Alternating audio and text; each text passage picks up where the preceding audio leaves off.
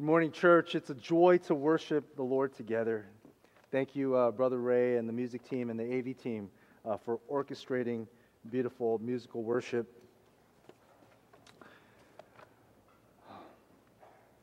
They took our Savior, they took Christ, they slammed a crown of thorns on his head, blood flowed down his brow. They crucified him, they drove nails through his wrist and through his ankles, through his feet. And he bled. And if you were there to see that, I mean, not only is it horrifying, but you look upon this man and you ask the question how can this be God? How could a divine being bleed? What's in the blood?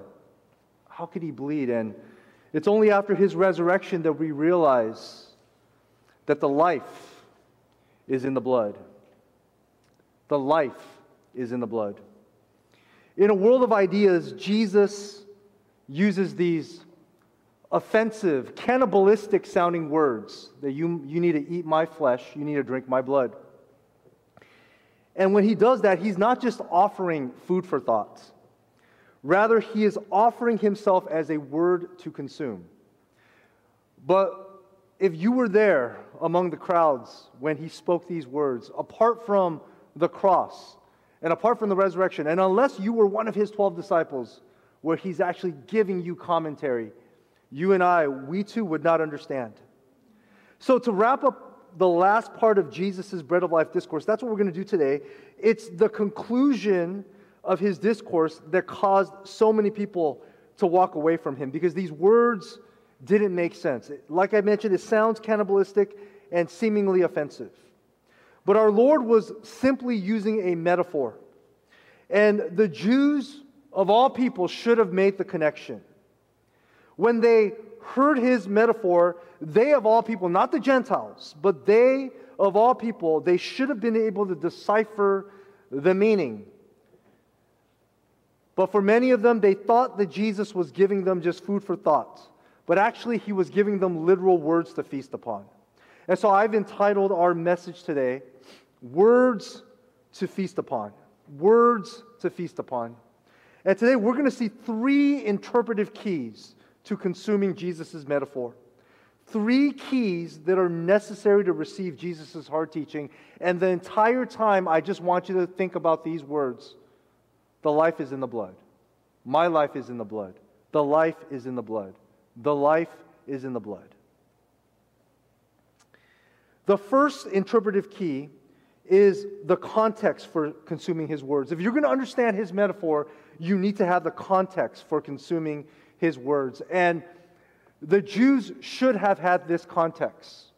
But for some reason, they could not make the connection. So if you have God's word, meet me in John chapter 6, starting in verse 51. John chapter 6, starting in verse 51, where we're going to see the first interpretive key, which is the context for consuming his words, literally eating his words. You're not going to eat it unless you have the context. And so let me read you first verses 51 to 53. Jesus said, I am the living bread that came down from heaven. If anyone eats of this bread, he will live forever. And the bread that I will give for the life of the world is my flesh. The Jews then disputed among themselves, saying, How can this man give us his flesh to eat? So Jesus said to them, Truly, truly, I say to you, unless you eat the flesh of the Son of Man and drink his blood, you have no life in you. Now go to verses 54 to 56. I want you to see the same things repeated. And no, this is not some horror movie. He says, Whoever feeds on my flesh and drinks my blood, if, if, you, if you were mistaken, if you thought I wasn't talking about my body, listen again for whoever feeds on my flesh and drinks my blood has eternal life, and I will raise them up on the last day. For my flesh is true food, and my blood is true drink.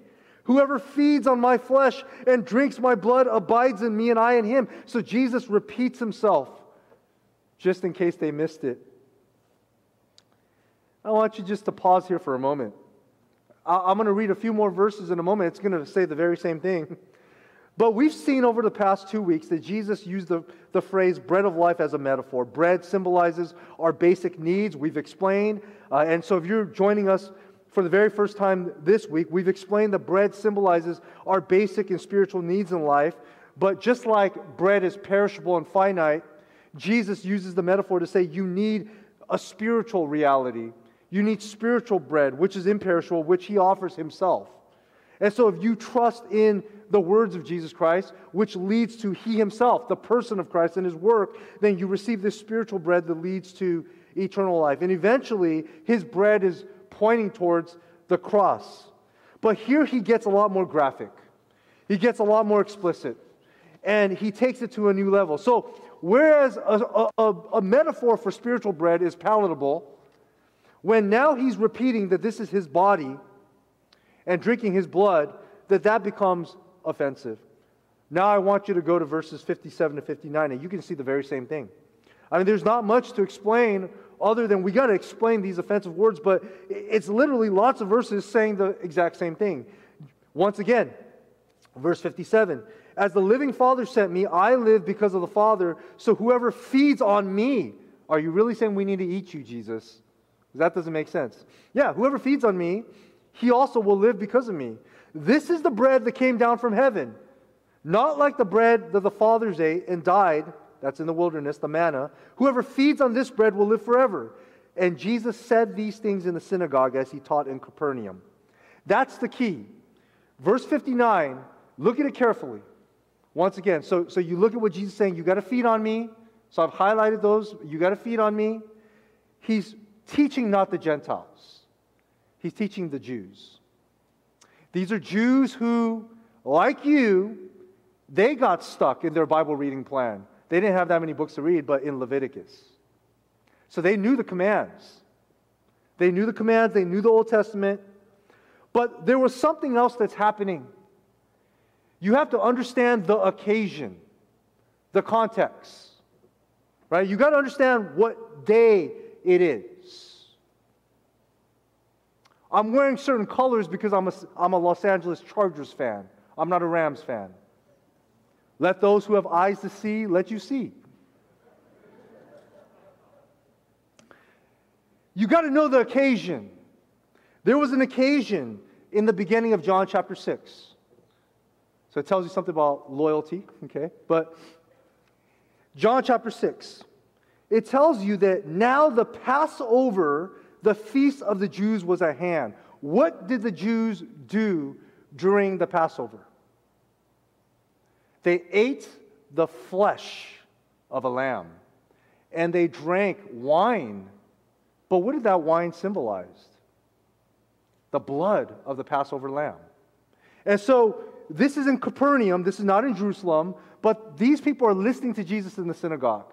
And so they too would celebrate the Passover. And as Jesus is talking, of all people, not the Gentiles, these Jews should have been able to make the connection, make the connection. He fed the multitudes like the manna. He's been referencing the manna in the wilderness. So it brings you into the Pentateuch, into the first five books of the Bible. They're there celebrating. He's referring to himself as, as, as a True and better Moses. Well, he didn't say that specifically. That's why I got stuck on my words. But everything about what he's doing is he's pointing to himself as the true and better Moses, offering a true and better Exodus. And so, if you understand now that he's saying eating the flesh and drinking the blood, you should understand the occasion, the Passover. And they should have been familiar. But just in case they were blind to the occasion, there was a prophet, the Elijah figure, John the Baptist, who came. And John the Baptist went everywhere preaching, Behold the Lamb of God who takes away the sins of the world. So, whereas the, the blood of the Passover lamb was shed, that every Israelite who took shelter under the blood of the lamb, that when the judgment of God and the angel of death went over Egypt, their lives were spared and they were, in a sense, saved. And because of that, Pharaoh says, You can go. And so Israel experienced the first Exodus. Now, the spiritual exodus that Jesus offers is that he is the true and better Passover lamb, that he is the Lamb of God when his blood is shed, and you take shelter under his blood. You will be saved from the judgment of God. But they could not make the connection. For those of you who understand, Tim Keller wasn't there to preach to them. they, they could not make the connection that Jesus is the true and better Passover lamb. So when you consider the context of the Passover, Jesus is the true and Passover lamb. That's what he's saying. Eating his flesh and drinking his blood means to receive him and his redemptive work, to receive him as the one who offers a better sacrifice. He is the true and true and better Passover lamb, and, and he is the one that offers a better redemptive work, and he offers a better Exodus. He is the true and better Moses. And so they're sitting there or, or listening to him in the synagogue, and none of this is making sense to them. But now I want to get to an illustration where you and I can all understand. When you look at a plate of buffalo wings, maybe this afternoon, or nachos, you can look at it, you can look at it, you can look at it, but until you eat it, you're not going to get, you're not going to receive it. Now, you might have indigestion, indigestion afterwards, but you're, you're not going to receive it. You're just looking at it. You're just looking at it, right? And so I mentioned that a little bit last week, but when you consider that they're looking at the Lamb of God until they eat, until they trust and receive and take Him in and consume Him by faith. Now, what happens when you eat? When you eat something, I hope you guys are discerning. When you eat something, you're actually exercising faith. Who says people aren't religious?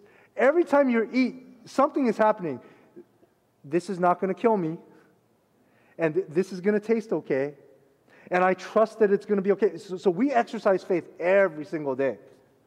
Whenever you put something in your mouth, you if, if you're you know you take out a bag of snacks, you're probably go ex- expiration date. Maybe for some of you allergies, you got to look at the ingredients, okay?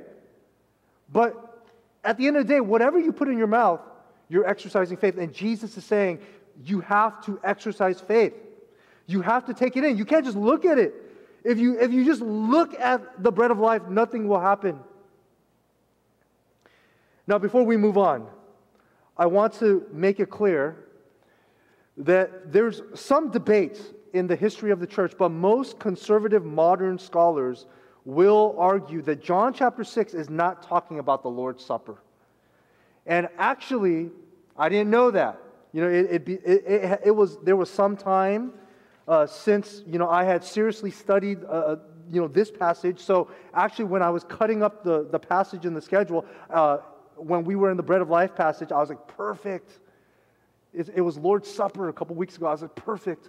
I'm going to do it. I'm going to do this thing where I'm going to talk about the bread of life, then I'm going to pick up the bread. And I was going to say, hey, Pastor Albert, can we do communion after the sermon that week? And then I did the study. I said, oh, D.A. Carson. Oh, Leon Morris. Oh, MacArthur. Oh, none of you.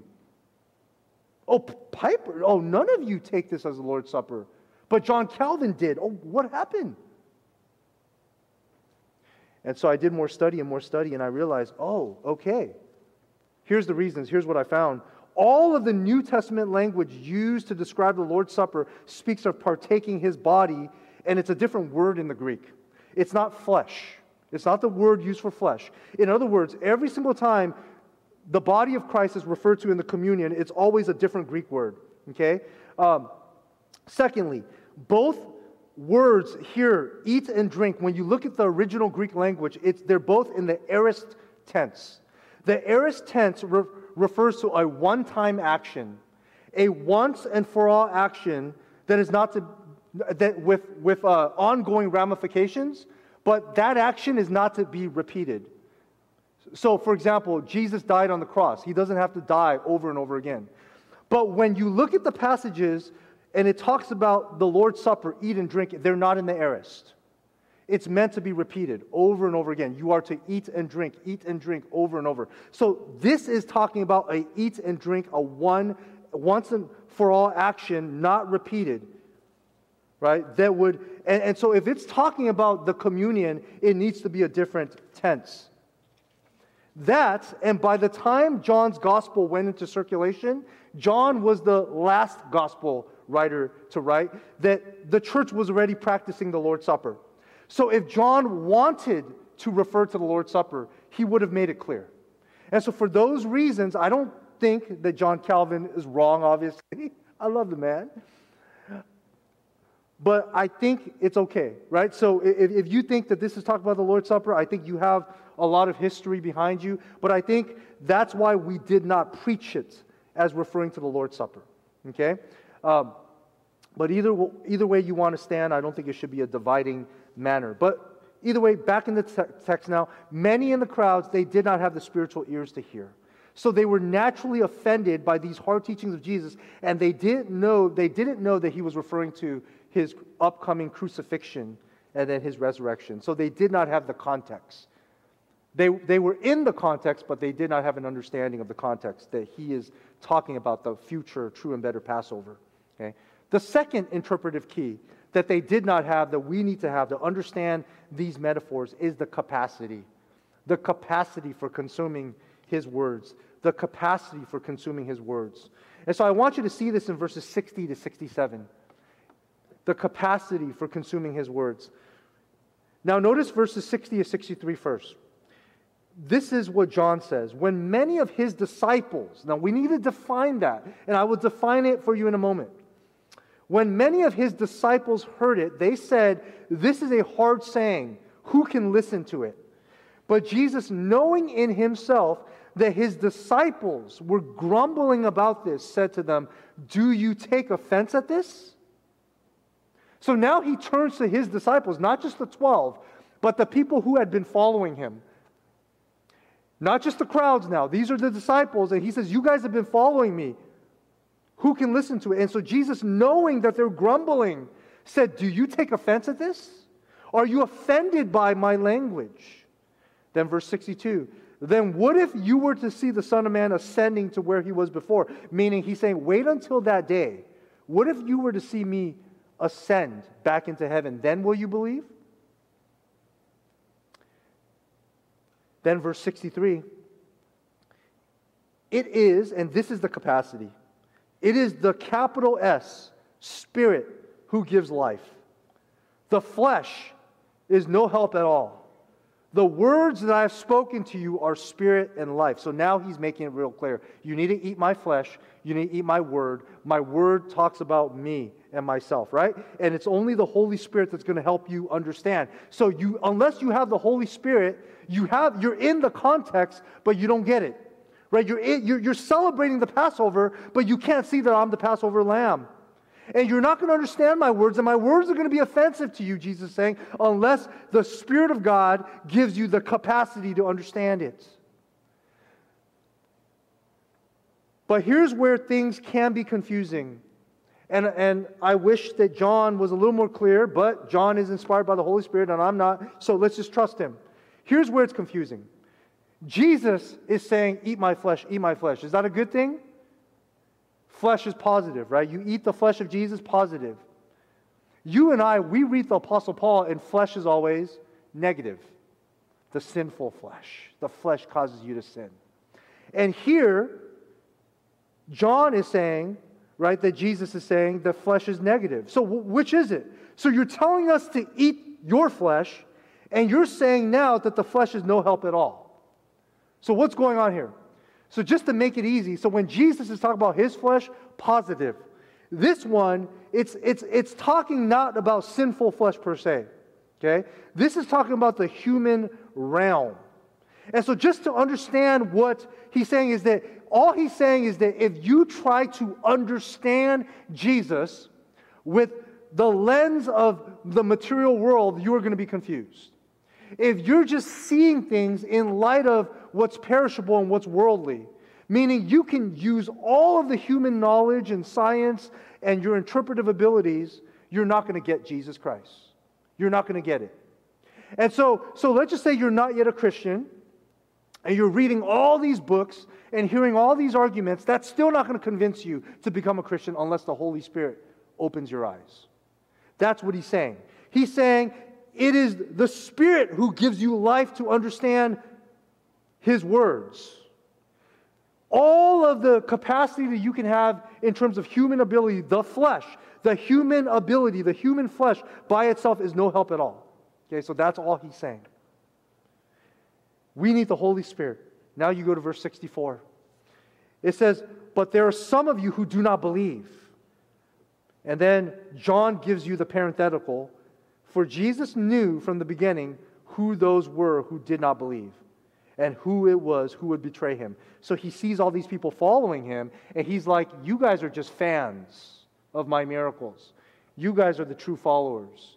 There's a bunch of you following me, but not all of you are true disciples. Not all of you are true disciples. And in verse 65, it says, And he said, This is why I told you that no one can come to me unless it is first granted to him by the Father. Verse 66 After this, many of his disciples turned back and no longer walked with him, which means they weren't disciples to begin with. Now, this is where, again, it's confusing, right? Because when you and I talk about a disciple, the definition of a disciple is a Christ follower. The definition of a genuine Christian is a Christ follower. This is not someone who just says they believe in Jesus, but with their life they follow Jesus. So when you and I use that language today, and we say, Who is the disciple of Jesus Christ? We're talking about someone who is a genuine follower. A person who last week it says that the Father keeps it, that he will not lose a single one. So when you and I speak of a disciple today, this is a genuine Christian. But here, here, this is before Jesus died on the cross to secure the salvation of his people. This is before the resurrection. This is before the gospel is even complete yet. There are some disciples who are not true believers. They're following him in a general sense of the disciples. And it says very clearly here, he says, I know some of you, you're following me, but you don't believe. And I know which ones of you believe. And then in verse 66, this is really sad. After this, many, not just a few, many of his disciples turned back and no longer walked with him. So you see that language of turning. The word repentance means to turn. Turn your life Turn your heart, turn away from a life of sin, turn away from your lifestyle, and turn towards Jesus and follow him. And it says, and walk. There's a spiritual meaning here. Your way of life, your walk, your Christian walk. And so you have, this is so sad. So last week, we had that heartbreaking message about people who followed Jesus at one point and, and then they turned away. And we prayed and we talked about some of our loved ones and some of our children. And here you have it that many of these who were quote unquote generally disciples, they were exposed to Christ and his miracles and his teaching, and they were actually following him. That after hearing these offensive words, that for some reason they did not have the capacity to consume, meaning they looked at the food and they're like, I can't eat it. They looked at the food and Jesus says, You got to eat it. You got to take me in. You got to believe me. Now, here's where we understand. Sometimes we look at the Bible and we say, hey, Jesus loves me. I like that. Jesus died for sinners. I like that. Ooh, Canaanite genocide, it seems like. I don't like that. Oh, predestination. I don't like that. Oh, oh, this convicts my sin. I don't like that. You see, the hard teachings of Jesus, this is the test for who is truly a Christian. Because the natural man, I am not offended or shocked when a non Christian friend says, That is so offensive, I don't believe it, because they don't have the Spirit's capacity. But the test of the true believer is you don't just receive the easy teachings of Jesus. And we don't just preach the easy teachings of Jesus. But when I read Judges, I mean, it's offensive. I'm reading this. Are you serious, God? I read Leviticus. I said, this is ridiculous. Really? That tedious? But at the end of the day, this is the test of our faith, our faith. You see it, will you take it in? Will you believe it? Will you believe the hard teachings of Jesus that are not popular with culture? When it comes to God assigned gender and sex at birth, when it comes to what the Bible says about marriage, culture doesn't like that. When, when it even says words where we know it's not meant to be subjugation, but where it says, Husbands, love your wives as Christ loved the church, and wives, submit to your husbands. And we read that, we're like, oh, what, what happened to equality? Well, it's not talking about inequality. You got to understand the context. So there's a lot in our Bible that culture is not going to like and want. and they're not going to eat it. They can say, but they're not going to take it in. And now we see today that there's even a lot of professing believers who maybe were following church life or a Christian program or their understanding of the nice Jesus. At the same time, there's some people who are wrong. They just want to see the mean Jesus. Right? They hold up signs and say everyone's going to hell. Right? And, and so you see two extremes. But for you and me, are we willing to look at all of the Bible? And so when you look at the hard teachings, don't run away from it, eat it. And, what you do is get together with your small group, with some friends, and say, This is a really hard teaching. Uh, can we study together? Because I really want to understand it. And that's the test of the genuine believer. If you can look at all of Scripture and receive it and eat it, that's a sign that you are a true believer. Eh, because that's exactly what's happening. Is that they're like, Jesus, I like the miracle stuff. I like what you said there. I like how you have authority. I like how your teaching is different from the Pharisees and the scribes. But I don't like what you said here. I don't like what you said here. That is too offensive for me. They did not have the capacity. So many who were superficially following him, they did not have true conversion. They walked away. And they weren't genuine disciples. And so that's where we have to understand that there is great value in studying the hard teachings. This is also why our, our uh, church practices expository preaching, which means uh, there are times like the renewal series or senior pastor series where we choose to go and uh, address certain topics. But uh, there's a lot of churches that whatever's popular, whatever's going on in the world, uh, the pastor just responds to it. You know, and that's okay, you know, I, I guess. Or, or they're constantly choosing topics because it's entertaining. You know, people want to come and they want to hear five principles about life or something like that. So whatever will get people in the seats. But expository preaching is when you pray about, you know, what maybe the best thing that will apply to the most people, and you choose a book of the Bible, and you just go verse by verse by verse by verse. And inevitably, you're going to go to you're going to go to a passage where it's not popular, it's not easy, and nobody cares about it. But you preach it trusting that, hey, God's people need to hear all of it. God's people need to hear, they, they, they, need to hear the boring passages to some of you. They need to hear the hard passages. They need to hear it. And they need to learn and they need to eat it. And so that's, that's a pastor in a church that's surrendered to God's word and trusting that God's word will feed the flock and not necessarily entertainment or whatever itching ears want to hear. And, and so this is another reason why we have to teach the whole counsel of God. Because there are things in the Bible and there are passages that I, Hanley, don't want to preach. And there are hard passages that I struggle to preach, but the Word of God forces us to be passionate about it and to preach all of His Word because God's people need to eat all of His Word, even the hard stuff, and not shy away from it or just go with what's popular.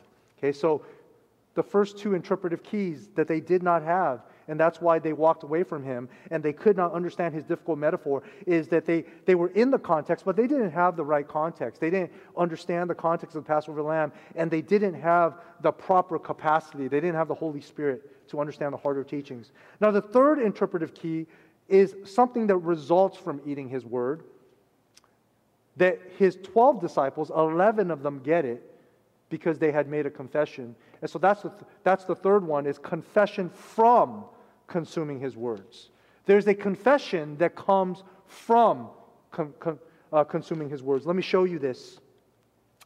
In other words, the Holy Spirit allows them to receive the words of Christ because they, have, they had been converted at some point. Okay, let me show you where the Bible says this. Verse 67 so Jesus, he looked at the 12 now. So now you see there's the greater group of disciples, many who followed him and many walked away. Now he turns to his 12 disciples, the 12. And so we know there's Judas, so 11 of them believe. And Jesus said to them, Do you want to go away as well? I mean, can you imagine Jesus, all these people following him? They just like unfollow him on Twitter and Instagram, whatever. They just cancel Jesus. So now he turns to his only friends, 12 of them. And he says, Do you want to go away as well? And Simon Peter, oh Simon, Simon, the one who speaks too quickly, but here he's right and he's true. And he says, Lord, to whom shall we go? You have words of eternal life. So he's like, we, we want your words. We get it. We know you're talking about eternal life with the bread of life. And verse 69 is where I want to spend some time. I want you to especially look at the tense. It's not we will believe or we believed or we always believed in you, Jesus. What are you talking about? We're going to walk. We always believed in you. Or we are believing. What does it say? And we have processed, we have come to believe. We have believed and have come to know. This, this word, have believed and have come to believe, both of these verbs are in the perfect tense. Perfect tense. And I'm going to get a little nerdy, but you have to understand that the beauty of the biblical language here, because here's where it's important. The perfect tense in the biblical Greek, it means a complete verbal action that occurred in the past, but has, has produced a state of being. Now, let's start preaching the gospel here. It's a completed action with results in the present. The reason why these people are walking away because they've never been converted. You see, there is a point in your life where you, you've been in church, or you're listening to preaching, or you're having conversation, you're studying the Bible, and there has to be conversion. There has to be a point.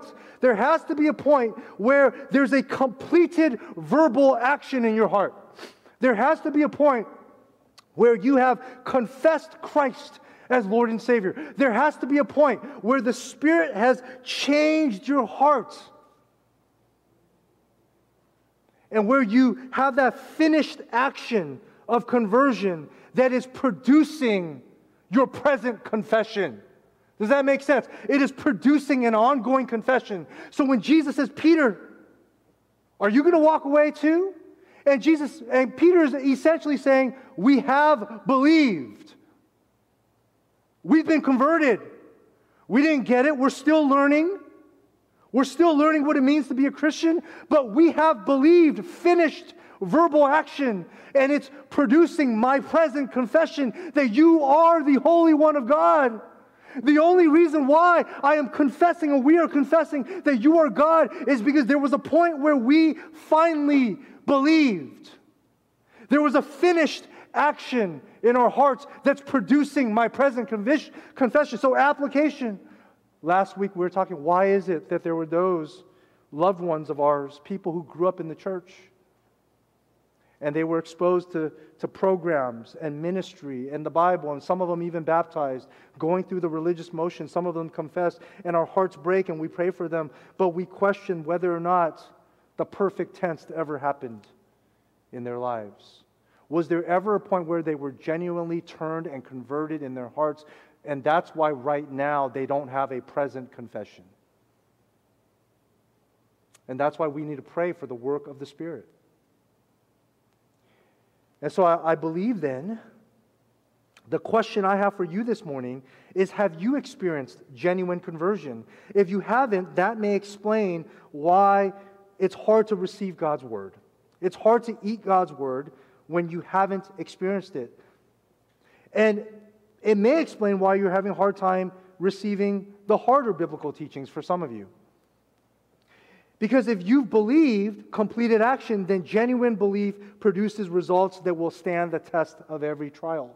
So when you take a believer, when you take a believer and they've gone through church and they've gone through ministry and they've been discipled. And when you put them out into the world and the world throws all kinds of temptation, money, sex, power, that genuine disciple will continue to make the present confession of Christ and they will continue to pursue Christ. They will struggle, they will be tempted, but in the end, they will continue in their faith. Why? Because the perfect tense happened.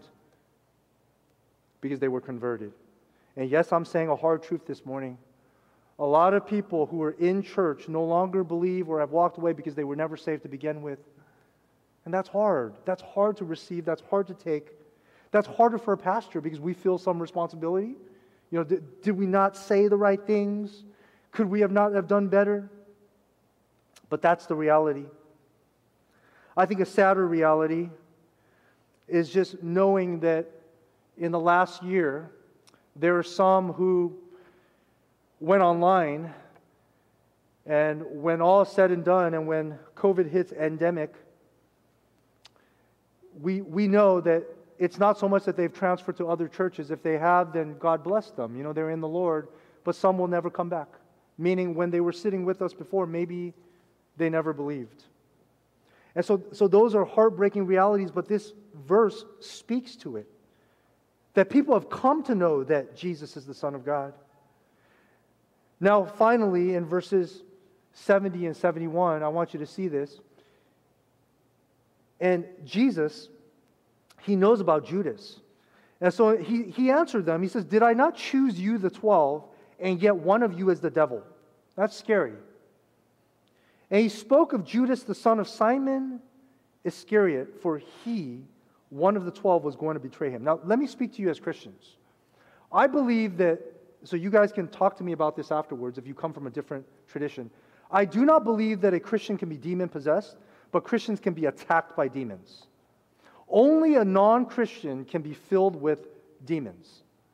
If the Holy Spirit has sealed your heart, a demon cannot enter. If the Word of God is active in your heart, that is how Jesus combated Satan. The, the, demons hate the Word of God.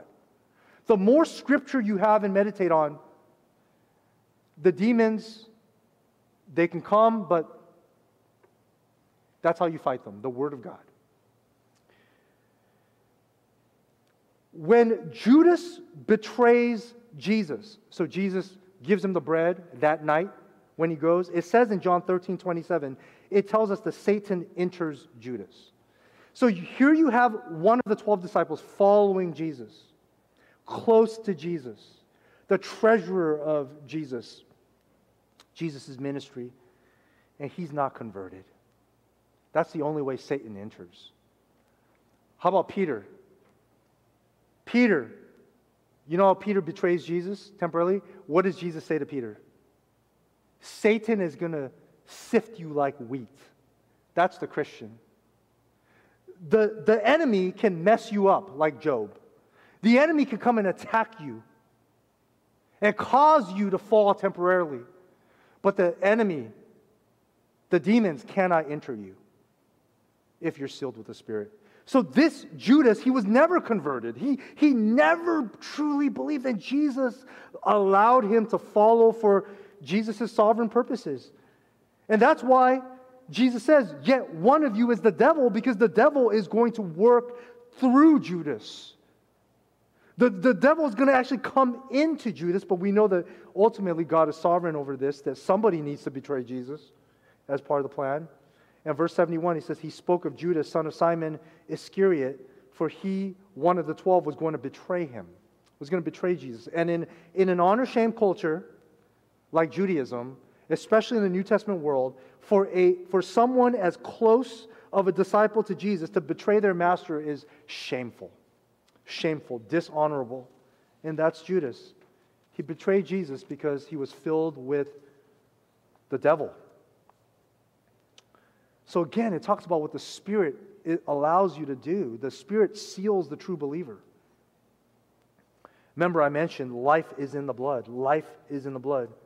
Today, I, I, I want to give you the big idea at the end, eh, but I want to begin preaching the gospel to you now.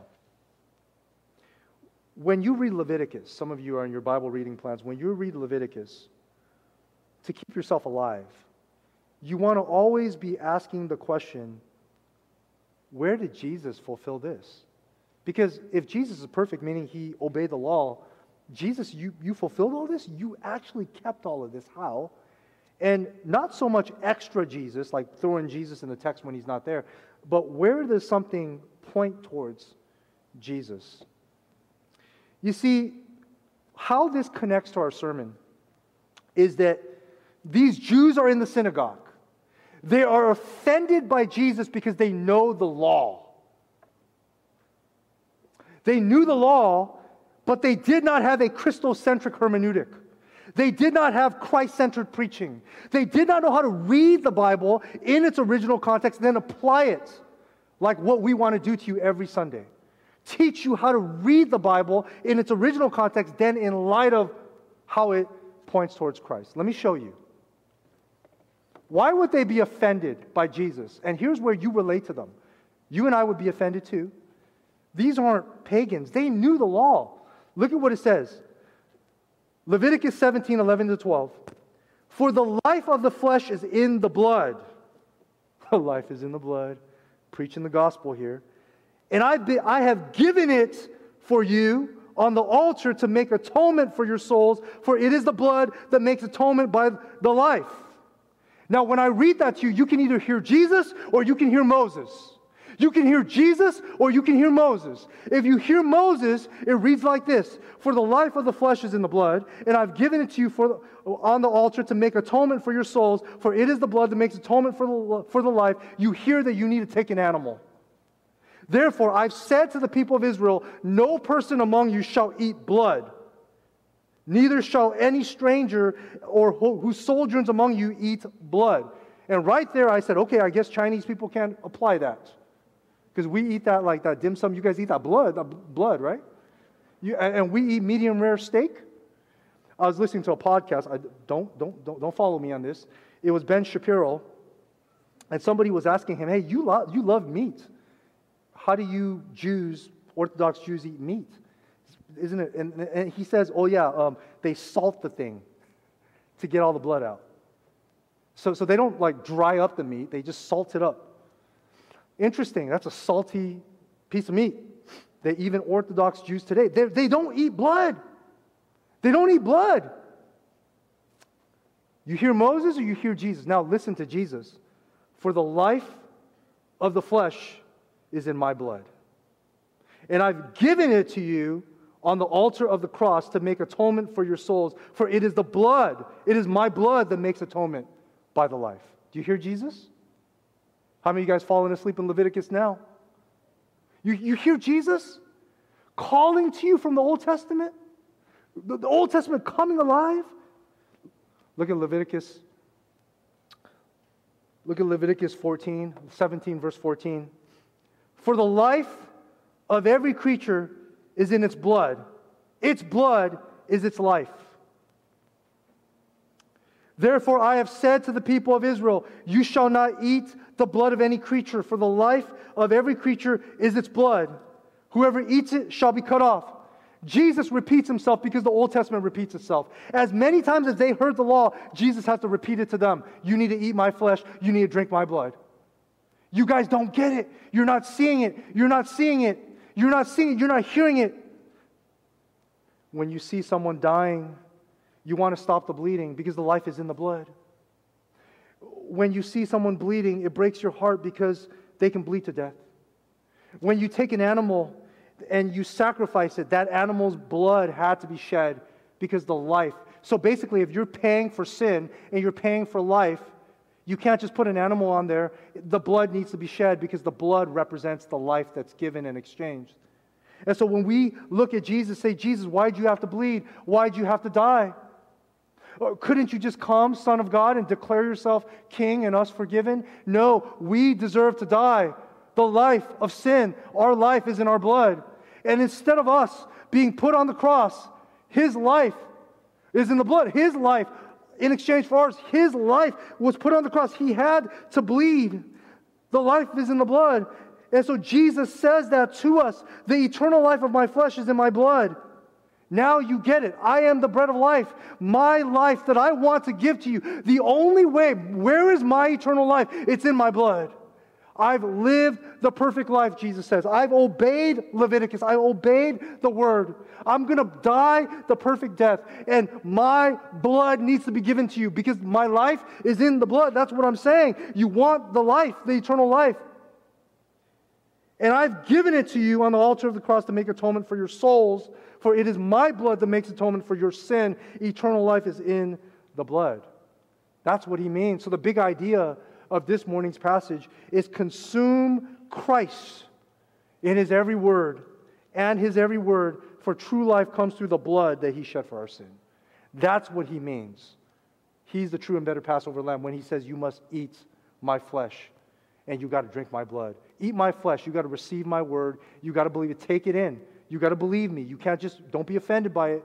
Take it in. Believe it And you've got to take shelter under the blood. You've got to believe in my death and resurrection, Jesus says. Consume Christ in his every word, for true life comes through the blood that he shed for our sin. In other words, take Christ into your heart because the eternal life he offers is in his blood. Now, to land this thing home, just a few things for you to think about. You know, many walk away because they consume programs, but not Christ. Ministry programs are good for us in the sense that whether it's a fellowship, a small group, a Bible study, a Sunday school, outreach events, ministry programs are good. But apart from Christ, you know that there's many who have gone through our programs and they're not walking with the Lord today. Programs don't save, Jesus does. And we need to make sure that in all of our programs, we're pointing people to Christ. And that Christ is exalted and, and, and proclaimed. Many walk away because they consume programs, but not Christ. I pray that we would all consume the, the beautiful benefits of ministry programs, but we would also do so through the lens and purpose of Christ. Many walk away because they consume preaching, but not Christ. Now, I know there's no, I'm not saying this is wrong, but a lot of people love principled preaching.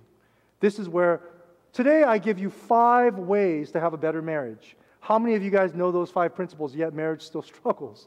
The, the principles are good, they help you, but you, you're still going to fight. You're still going to have problems. Five ways to succeed in life, five reasons for spiritual health, right? Five ways to do this. How do you do that? Principles from the Bible. Trust God principles from the Bible. Principles are good, but principles are like Leviticus. The, the Jews of Jesus' days, they had the principle, but they were blind to Christ. And so, what we need to do is we need to consume preaching. There's so many people who hear preaching and stories and principles, but those preachings are not proclaiming Christ. And so, all of Scripture is unlocked and makes sense to the soul when it's points people to Christ. And so that's why we always need to read our scriptures through the lens of a Christocentric hermeneutic. And so if you haven't learned that, it's great. The first thing you need to learn is to understand the principles based on a sound original context. What did it mean in its original audience? But a second step is how does that passage or point tie you to the larger story of scripture to point you to the person who can actually save you and help you apply that principle? Right? So preaching needs to be consumed, but not just preaching, you need Christ centered preaching. Many walk away because they've consumed preaching, good preaching, but not Christ in the preaching. Many walk away, thirdly and lastly, because they've consumed principles, but not Christ. And I already mentioned that programs, preaching, principles. That's what our church does. We do a lot of programs, we do a lot of preaching, we stand on a lot of principles, conservative principles. But what we need is Christ and every all of those things programs preaching principles to point towards christ. May we be people who consume not just the shadows of programs and preaching and principles but the substance of christ himself. So consume christ and his every word for true life comes through the blood that he shed for our sin. Let me pray for us. Father as we stand and sit before you today lord help us to see all of scripture especially the harder portions of Scripture, through the lens of Jesus Christ.